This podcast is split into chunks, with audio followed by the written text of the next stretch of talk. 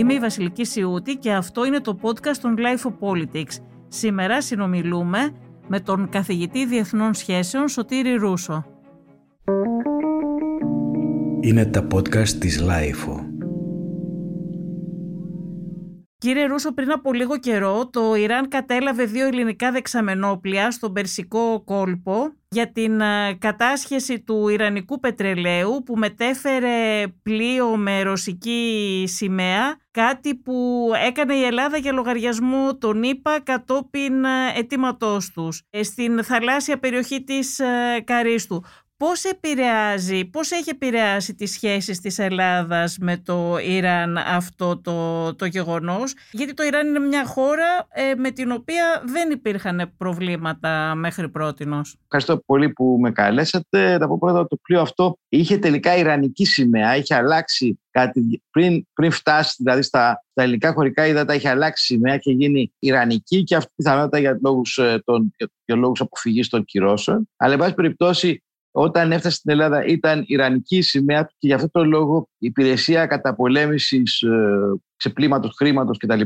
δεν μπορούσε να κάνει περαιτέρω έρευνα γιατί δεν ενέπτε στις, ε, στις κυρώσεις εναντίον της Ρωσίας. Ε, τώρα, στο, ε, στην ουσιαστική σας ερώτηση, νομίζω ότι η, η σχέση μεταξύ των ε, δύο κρατών έχουν ε, τρωθεί, δεν θα λέγανε επανόρθωτα, αλλά εξαιρετικά σοβαρά. Είναι η πρώτη φορά που η Ελλάδα κάνει μια ενέργεια ε, επιθετική, θέλετε να την πείτε, πάντως εναντίον, καθαρά εναντίον και άμεσα εναντίον ε, Ιρανικών συμφερόντων. Μέχρι τώρα είχαμε έμεσες κινήσεις της Ελλάδος, όπως παραδείγματος χάρη την, ε, το σχεδιασμό και τη συμμετοχή σε ασκήσεις μαζί με το Ισραήλ, που ήταν προφανές ότι ήταν ε, μια προσωμείωση για πιθανή επίθεση του Ισραήλ στο, στο Ιράν. Αλλά αυτό δεν σημαίνει πολλά πράγματα. Δεν ήταν μια επιθετική κίνηση εναντίον του Ιράν.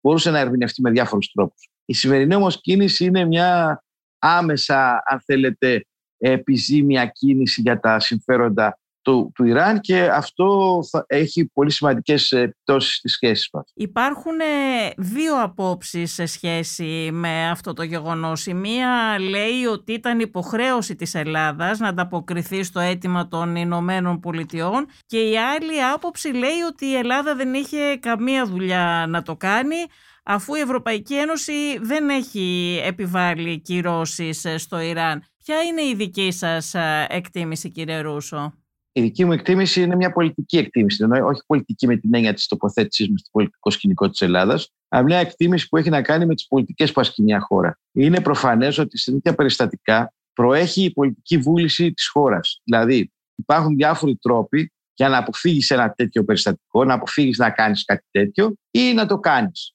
Φέρω ένα παράδειγμα, το γεγονός ότι απαγορεύεται η μετάγγιση πετρελαίου από τον ελληνικό νόμο, η μετάγγιση πετρελαίου εντός πέρα από δύο ή τρία συγκεκριμένα λιμάνια στην Ελλάδα. Άρα λοιπόν αυτό το πλοίο έπρεπε να βγει στα διεθνή ύδατα για να κάνει μετάγγιση. Αν έβγαινε στα διεθνή ύδατα, δεν θα μπορούσε να γίνει η μετάγγιση αυτή. Άρα λοιπόν, να ένας τρόπος που αν η ελληνική κυβέρνηση ήθελε να μην προχωρήσει σε κάτι τέτοιο, να καλεστεί την ελληνική νομοθεσία και να πει δεν μπορώ να κάνω μετάγγιση του πετρελαίου αυτού. Άρα λοιπόν ε, το ένα είναι αυτό. Άρα λοιπόν δεν ήταν αναγκαίο, απόλυτα αναγκαίο. Δεν είμαι σε θέση να γνωρίζω τις γραφειοκρατικές διατυπώσεις, το αν έγινε σωστά το αίτημα δικαστικής ε, αρρωγής ή όχι κτλ.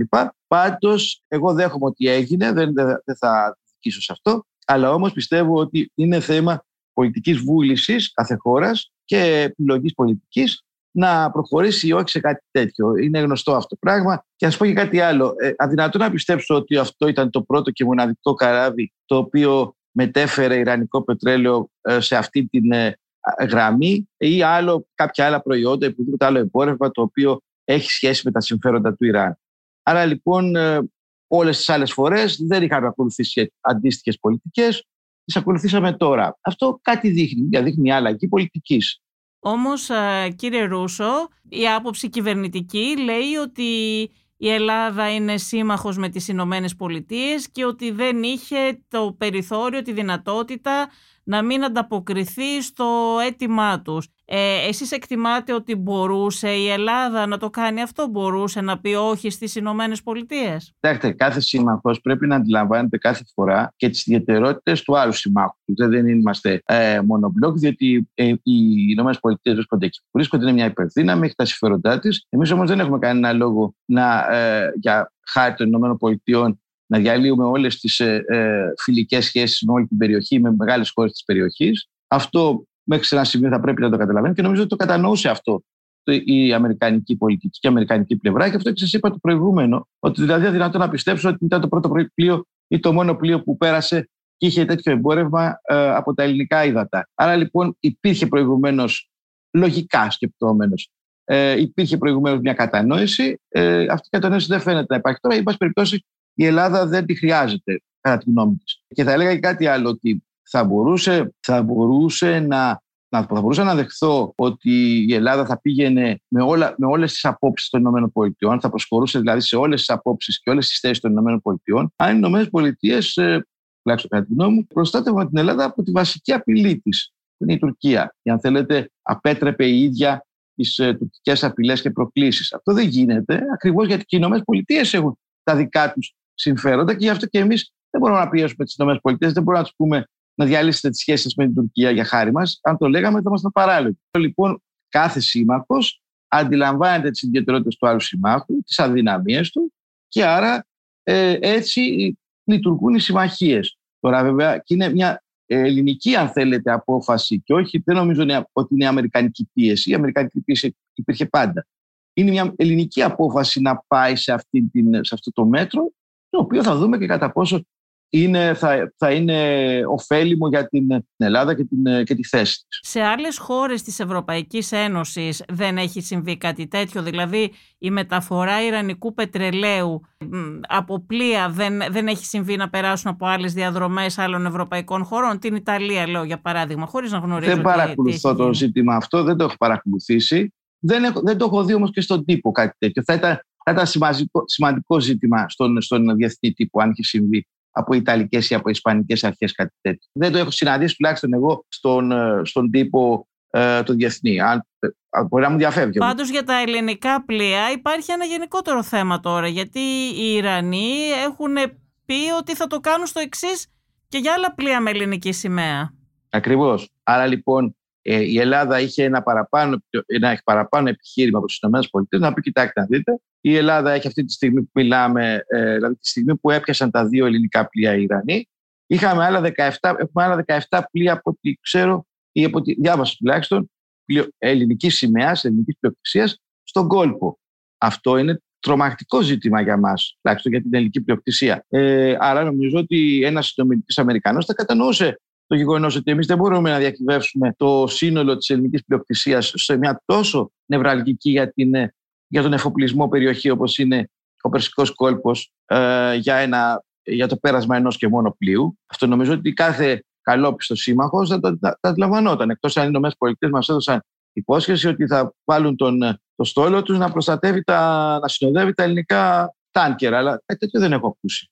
Κύριε Ρούσο, ποια είναι η κατάσταση γενικά με το Ιράν σε σχέση με την Τουρκία, τη Ρωσία, την Αμερική αυτή τη στιγμή, μια που όλα παίζουν ένα ρόλο, γιατί είμαστε σε ένα ε, διεθνές περιβάλλον έτσι διαρκώς μεταβαλλόμενο και ρευστό. Να πάμε μία-μία τις χώρες, γιατί δεν είναι, δεν είναι ίδια, ο ίδιος τρόπος με τον οποίο συναλλάσσω τι χώρες αυτές με την Τουρκία και με την Ρωσία, το μόνο που ενώνει, θα έλεγα, αυτές τις δύο χώρες με τη σχέση με το Ιράν είναι ότι ιστορικά είναι ανταγωνιστικές χώρες του Ιράν. Δηλαδή έχουν ιστορικά ανταγωνιστικές σχέσεις. Κατά καιρούς όμως, ανάλογα την, της, ε, την κατανομή ισχύω στην περιοχή αλλά και στο διεθνές σύστημα, μπορεί να συμμαχίσουν ή να έχουν ε, συνεργασία στενή. Εξηγούμε. Το Ιράν και η Ρωσία έχουν μια, προσπαθούν να έχουν στενές σχέσεις παρά το γεγονός ότι το Ιράν είναι πάντοτε, ήταν και είναι καχύποπτο απέναντι στην τάση της Ρωσίας να α, κυριαρχήσει στον, ε, στον Κάφκασο και στην Κεντρική Ασία και κυρίως να πολλές φορές να παίξει με πληθυσμούς, με τους κουρδικούς και τους αζέρ πληθυσμούς στο Ιράν. Αυτό είναι το βασικό, αν θέλετε, πρόβλημα που έχει το Ιράν απέναντι στη Ρωσία. Όμως, το γεγονός των αμερικανικών ε, κυρώσεων και της αμερικανικής εχθρότητας απέναντι στο Ιράν, οι πολύ εχθρικέ σχέσει που έχουν μεταξύ του, οδήγησε το Ιράν και τη Ρωσία σε πιο στενές σχέσεις και ως προς το πυρηνικό του πρόγραμμα και ως προς άλλα ζητήματα μεταφοράς στρατιωτικής τεχνολογίας. Ε, είναι επίσης ε, οι δυο τους σύμμαχοι ε, στη Συρία, γιατί και οι δύο, για διαφορετικούς λόγους ο καθένας, θέλουν να διατηρήσουν το καθεστώς του Άσαντ στην εξουσία. Τώρα, βεβαίως, πάλι όπως είπα, ο καθένας διαφορετικού τους λόγους και με δικό του τρόπο θέλει να παραμείνει στη Συρία. Δηλαδή, η Ρωσία δεν έχει καμία όρεξη, να το πω πολύ απλά, να επιτρέψει στο Ιράν να γίνει η περιφερειακή υπερδύναμη της Μέσης Ανατολής, ένα Ιράν που θα ελέγχει τη Μέση Ανατολή από τα σύνορα του Αφγανιστάν μέχρι τις ε, μεσογειακές ακτές του Λιβάνου. Ε, από την άλλη μεριά, επίσης, όπως σας είπα, η Τουρκία, και αυτή είναι ανταγωνιστική χώρα με το Ιράν, όμως και αυτοί έχουν πολύ σημαντικές σχέσεις και όσον αφορά την ενέργεια, παίρνει μεγάλο μέρος ε, ε, της ενέργειάς της από τους, και, τους, και τον υδρογονανθράκο τους από το Ιράν και η Τουρκία. Επίσης έχουν πολύ σημαντικές εμπορικές συναλλαγές και η Τουρκία έχει παίξει ένα ρόλο αν θέλετε ξεπλήματος ή διόδου ε, των ε, Ιρανικών εσόδων που βρίσκονται υπό ε, κυρώσεις. Αυτή είναι περίπου η κατάσταση και βεβαίως η Τουρκία και το Ιράν έχουν όχι ταυτόσιμες αλλά κοντινές απόψεις για το θέμα της κουρδικής αυτονομίας έξω από το Ιράκ. Έχουν και οι δύο μειονότητες ε, κουρδικές που θέλουν την αυτοδιάθεση τους, που επιζητούν την αυτοδιάθεση Αυτό είναι το σκηνικό. Όμως, να πούμε και το εξής ότι όσο περισσότερο εμείς, αν θέλετε, απομονωνόμαστε από το Ιράν, ε, φεύγουμε από το Ιράν, δημιουργούμε δύσκολες σχέσεις με το Ιράν, τόσο περισσότερο το Ιράν θα βρίσκεται κοντά στην Τουρκία. Να πούμε εδώ ότι το Ιράν κατά, όσον αφορά τις ελληνοτουρκικές σχέσεις και το Κυπριακό, έπαιρνε πάντα θέσεις φιλικές προς την Ελλάδα και την Κύπρο και όχι την Τουρκία. Δηλαδή, ότι το Ιράν ήταν η χώρα εκείνη μαζί με την Αλγερία και τους εκπροσώπους της Παλαιστίνης, που στον Οργανισμό Ισλαμικής Διασκέψεως έβαζαν πάντα επιφυλάξεις στα ψηφίσματα που έφερνε η Τουρκία για τη Θράκη και την Κύπρο, ενώ αντίθετα χώρες όπως η Σαουδική Αραβία τα υπερψήφισαν και τα υποστήριζαν στεναρά. Οι σχέσεις του Ιράν με τις αραβικές χώρες ε, ποια είναι κύριε Ρούσο; Εξαρτάται ποιες αραβικές χώρες μιλάμε. Με τη Συρία είναι πολύ καλή, ε, με, την, ε, με το καθεστώς δηλαδή. Με το, με, την, με το Ιράκ είναι περίπλοκες με την έννοια ότι ε, έχουν μια πιο στενή σχέση με, τους, με τις ηθικές οργανώσεις στο Ιράκ, με κάποιες ηθικές οργανώσεις στο Ιράκ, όχι με όλες. Μιας και το Ιράκ είναι κατά ε, 60% ο, Σιητικό, ο πληθυσμό δηλαδή είναι Σιήτες, έχουν καλή σχέση συνήθως με την Αλγερία, ε, σχέσεις κρύο ζεστό σκοτσέζικο ντους θα έλεγα με την Αίγυπτο και πολύ ε, άσχημες σχέσεις, ε, θα έλεγα ανταγωνιστικές και άσχημες σχέσεις με τη Σαουδική Αραβία. Λιγότερο με τα Εμμυράτα. Τα Εμμυράτα παίζουν ένα, έχουν ένα επαφωτερίζοντα ρόλο, ενώ θεωρητικά είναι, έχουν μάλιστα πολύ σημαντική εδαφική διαφορά για νησιά στον Περσικό κόρπο με το, Ιράκ, με το Ιράν. Συγγνώμη. Εν τούτης παίζουν το, και αυτά το ρόλο του διάβλου εσόδων του Ιράν ε, που διαφεύγουν των κυρώσεων. Το Κατάρ είναι σε μια πιο στενή θα έλεγα σχέση με το Ιράν ε, όπως και το Ομάν. Και βέβαια υπάρχει η Εμένη όπου εμένεται το εμφύλιος πόλεμος και που εκεί η Σαουδική Αραβία και οι Ιρανοί έχουν, ε, βρίσκονται σε αντίπαλα στρατόπεδα. Να σας κάνω και μία τελευταία ερώτηση κύριε Ρούσο, μια και γνωρίζετε καλά τον αραβικό κόσμο και είναι το αντικείμενό σας η Μέση Ανατολή. Θα ήθελα να σας ρωτήσω από την περίφημη αραβική άνοιξη, τι έχει απομείνει τελικά; Καλή ερώτηση.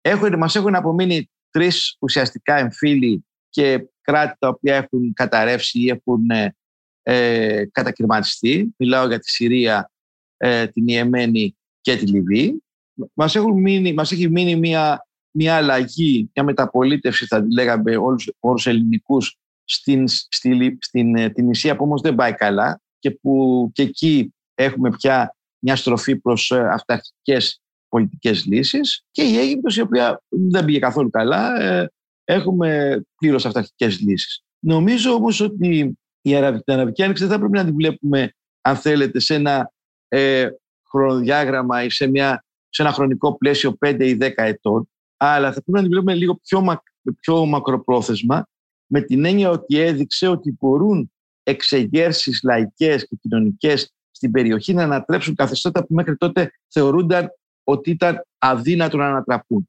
Και αυτό είναι ένα, αν θέλετε, ένα μάθημα που μπαίνει στην πολιτική και ιστορική μνήμη των κοινωνιών αυτών και μπορεί να έχουμε άλλα στοιχεία στο μέλλον.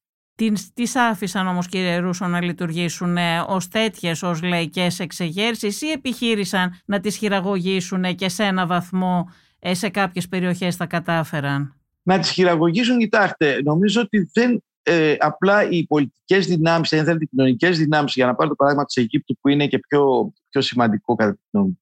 Οι πολιτικές δυνάμεις, ή αν θέλετε, καλύτερα οι κοινωνικές δυνάμεις που δημιούργησαν την Αραβική Άνοιξη, την πλατεία Ταχρήρ που λέμε στην Αίγυπτο, δυστυχώς δεν είχαν σημαντική οργανωτική δομή, δεν είχαν ραχοκοκαλιά οργανωτική με αποτέλεσμα και ούτε είχαν και ιδεολογική ραχοκοκαλιά, δεν, δεν είχαν μια συγκεκριμένη ιδεολογική θέση. Όταν λοιπόν αυτό είναι ένα ζήτημα ότι σε μια επανάσταση αυτός που είναι περισσότερο οργανωμένος, αυτός που μπορεί δηλαδή να χρησιμοποιήσει περισσότερους πόρους, όχι μόνο υλικούς, αλλά και ιδεολογικούς πόρους, σε μια επανάσταση αυτός είναι κυρίως που κυριαρχεί. Και στην περίπτωση της ε, πλατείας Ταχρήρ και της Αιγυπτιακής εξέγερσης, και όχι μόνο, αυτό που κυριάρχησε στο επαναστατικό κύμα ήταν οι αδερφοί μουσουλμάνοι, ήταν το ε, πολιτικό Ισλάμ, το οποίο ήταν καλύτερο οργανωμένο και πιο σαφές στο ιδεολογικό του πλαίσιο και με μεγαλύτερες κοινωνικές, αν θέλετε, αγκιστρώσεις, μεγαλύτερη κοινωνική δικτύωση, εννοώ με κοινωνική αλληλεγγύη κτλ.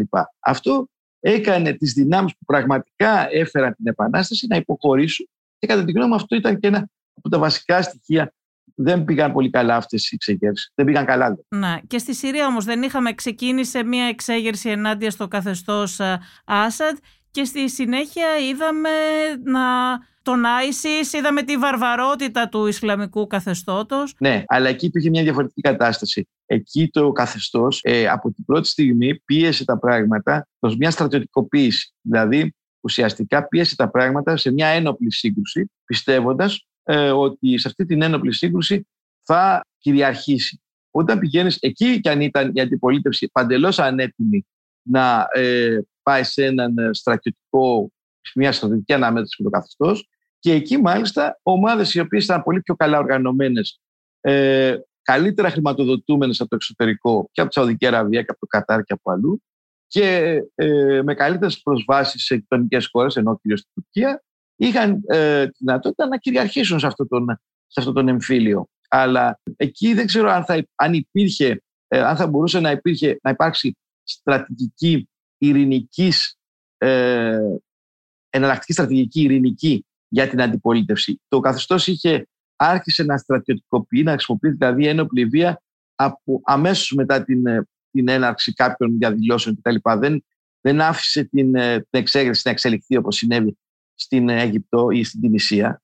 Άρα λοιπόν είναι μια, αν θέλετε, κίνηση που ένα χτίσιμο μιας κατάστασης που ξεκινάει από το καθεστώς οι οργανώσεις οι οποίες θέλουν να ανατρέψουν το καθεστώς αναγκάζονται των πραγμάτων να γίνουν ένοπλες, αλλά εκεί δεν υπάρχει ούτε ενιαίος οργανωτικός κορμός, ούτε ε, προηγούμενη εμπειρία, ούτε σκληρή ιδεολογική θέση και γι' αυτό και ουσιαστικά ο αγώνας αυτός κυριαρχείται από δυνάμεις όπως ο ISIS ή Τζαμπάντα και, και άλλες παρόμοιες οργανώσεις. Στη Συρία τι γίνεται αυτή τη στιγμή και ποιο είναι το παιχνίδι μεταξύ Ρωσίας και Τουρκίας; Στο Ιντλίπ τι γίνεται για παράδειγμα; Έχουν παραμείνει εκεί όλοι οι φανατικοί μουσουλμάνοι Ισλαμιστές του Άισις και τα λοιπά που ήταν ο τελευταίος τους θύλακας; Ναι, έχουμε αυτή τη στιγμή μια τριχοτόμηση της, της, ε, της Συρίας. Πολλοί λένε ότι είναι, ότι είναι στα τέσσερα του χωριστή. Εγώ θα την πω τριχοτόμηση και θα εξηγήσω τι εννοώ.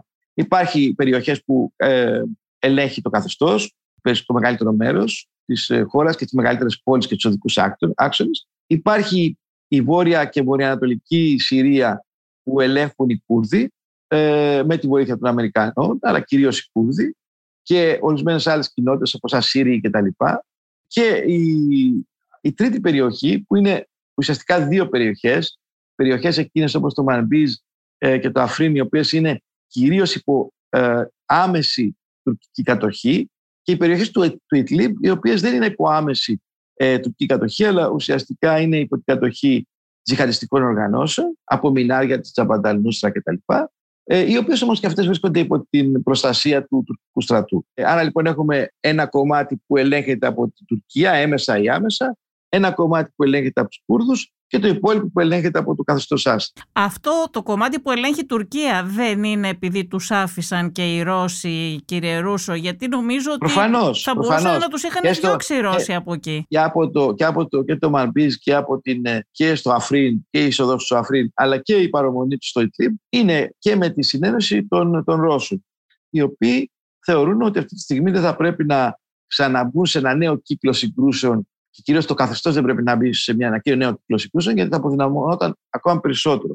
Γι' αυτό άλλωστε και δεν πιέζουν ούτε τους Κούρδους να παραδώσουν την εξουσία στο καθεστώς. Αυτή τη στιγμή βρίσκεται. Ο Άσαντ δεν θα έπρεπε μια... να είναι λίγο δυσαρεστημένος από τη συμμαχία της Ρωσίας με την ο, Τουρκία; Ο Άσαντ ε, έπεσε από, από εξαόροφη πολυκατοικία και βγήκε ζωντανός. Δεν μπορεί να είναι δυσαρεστημένος με οτιδήποτε. Δηλαδή, χάρη στη Ρωσία Άσαντ, όμως βγήκε ζωντανός. Χάρη στη Ρωσία και το Ιράν. Χάρη στη Ρωσία και το Ιράν.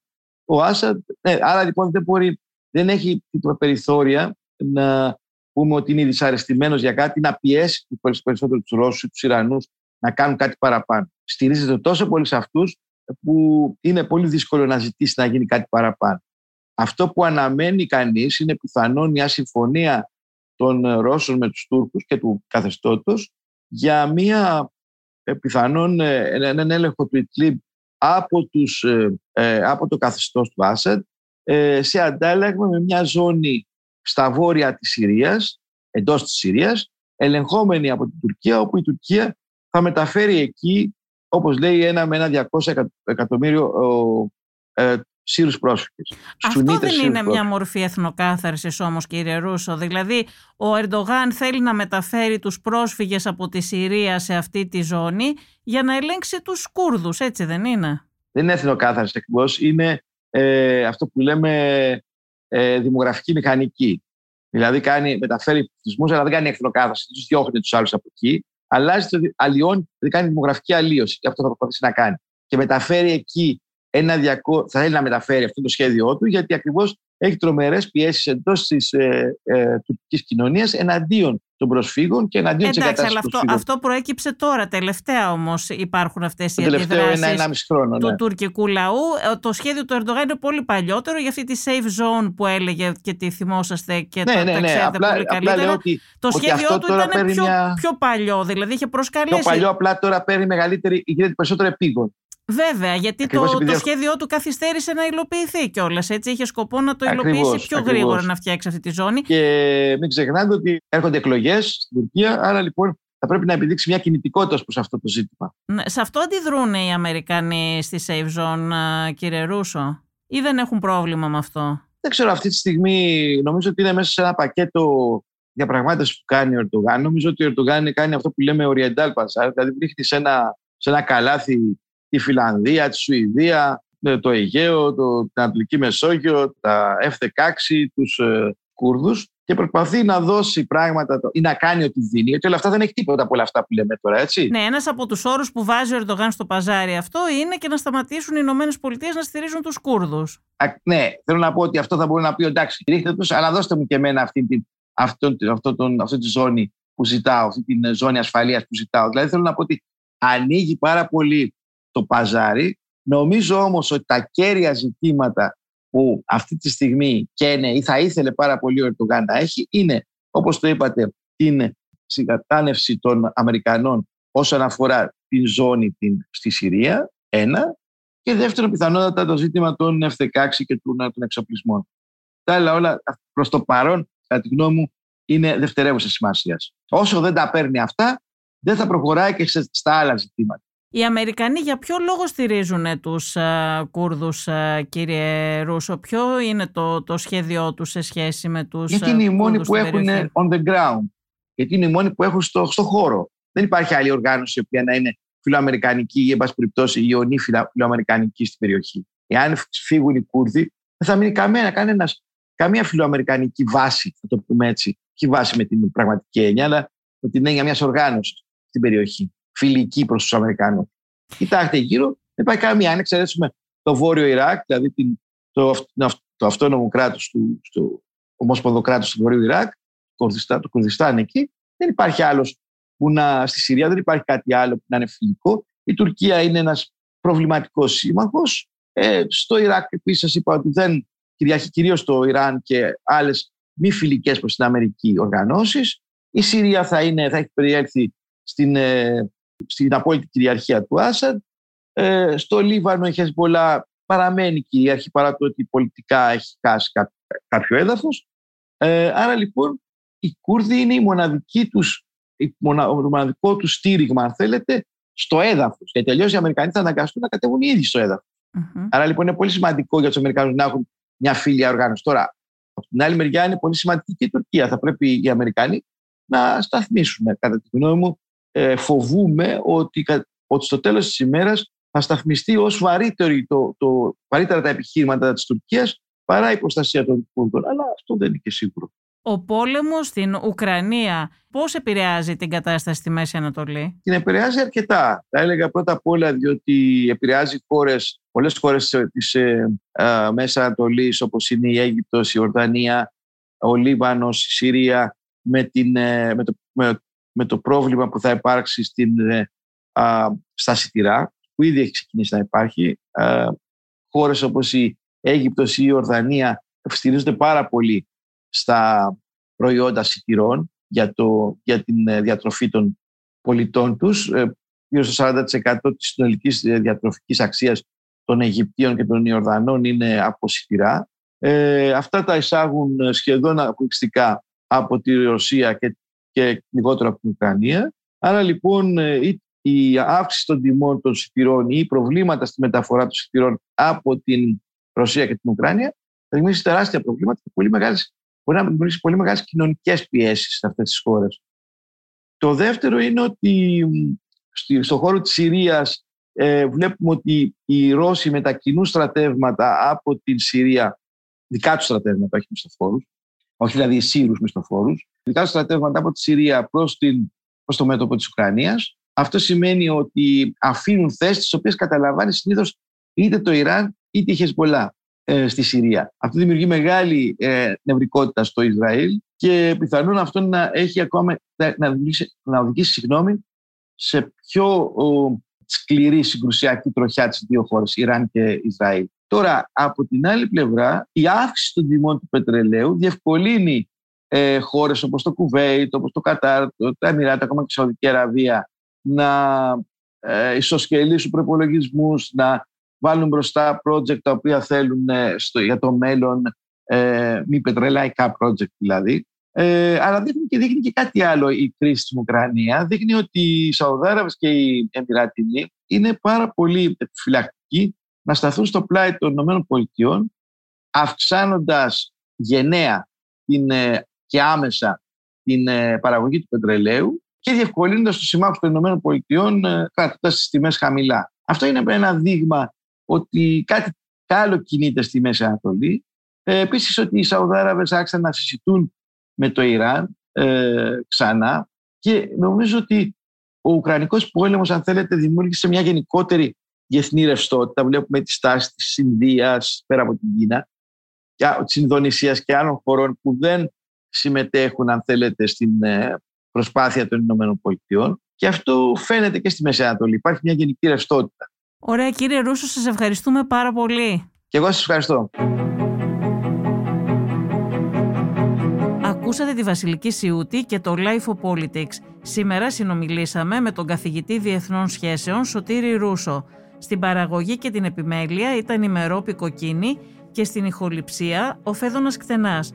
Αν θέλετε να ακούτε την σειρά podcast Life of Politics της Life μπορείτε να μας ακολουθήσετε στο Spotify, στο Apple Podcast και στο Google Podcast. Είναι τα podcast της Lifeo.